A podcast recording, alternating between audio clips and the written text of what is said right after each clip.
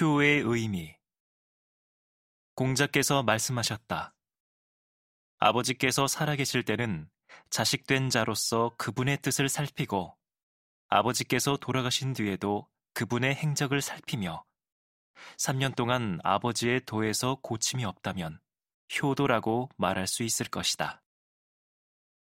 자왈, 부재 관기지, 부몰 관기행, 삼 년 무게 어부지도, 가위 효의. 삼 년 동안은 자식이 마음대로 아버지의 방식을 고치지 않는다는 의미이다.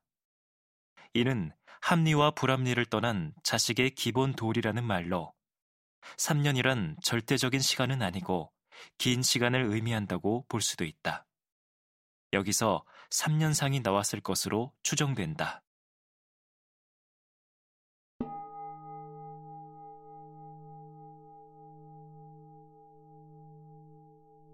예란 조하다. 유자가 말했다. 예는 그 운용에 있어서 조화를 귀하게 여긴다. 선왕의 도에서는 이것을 아름답게 여겼다.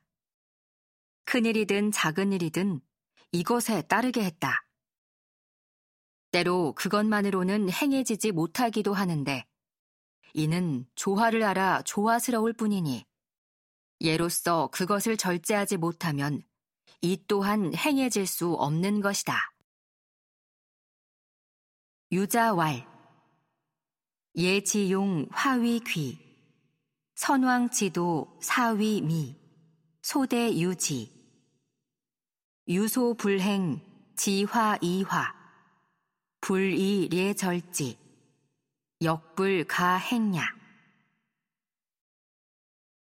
예란 절도에 들어맞는 것을 의미하며 일반 귀족들의 행위를 규범한 것이다. 타인과 나 사이에 존재하는 일정한 선을 넘지 않는 규범과 이에 따른 긴장감에서 나오는 것으로, 의와 통하며 주나라의 예를 말한다.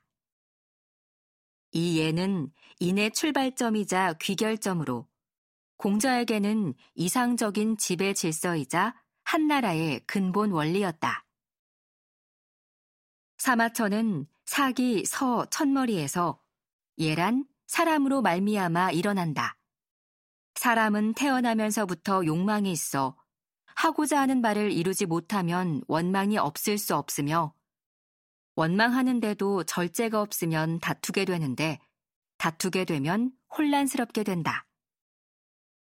선왕은 그처럼 어지러워지는 것을 싫어했으므로 예의를 제정하여 사람들의 욕망을 길러주고 사람들의 욕구를 만족시켜 욕구로 하여금 사물에 대하여 고갈됨이 없게 하고, 사물은 욕망에서 굴복됨이 없도록 하여 두 가지가 서로 기대어 성장하는 것, 이것이 예가 일어난 바이다 라고 하여 그 의미를 정확히 부여했다.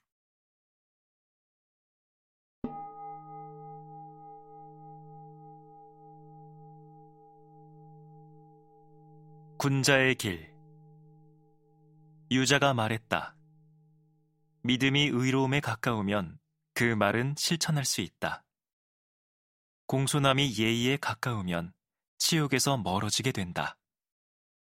친한 관계라고 하더라도 그 친함을 잃지 않는다면 역시 으뜸으로 삼을 수 있다. 유자왈. 신근어이, 언가복야, 공근어례, 원치요야, 인부실 기친, 역가종야.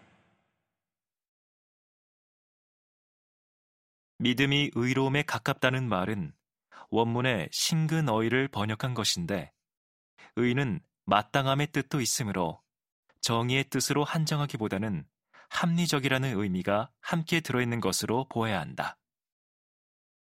이 말은 실천할 수 있다라는 문장은 인간의 말이 대인관계에 있어서 매우 중요하다는 의미로, 자신이 한 말을 지키는 것이 믿음이고 이는 실천에 달렸다는 뜻이다.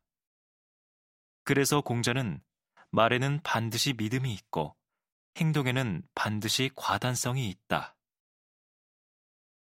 군자는 올곧지만 믿음만을 고집하진 않는다. 라고 했으니 이들 문장과 비교해서 읽어보아야 한다.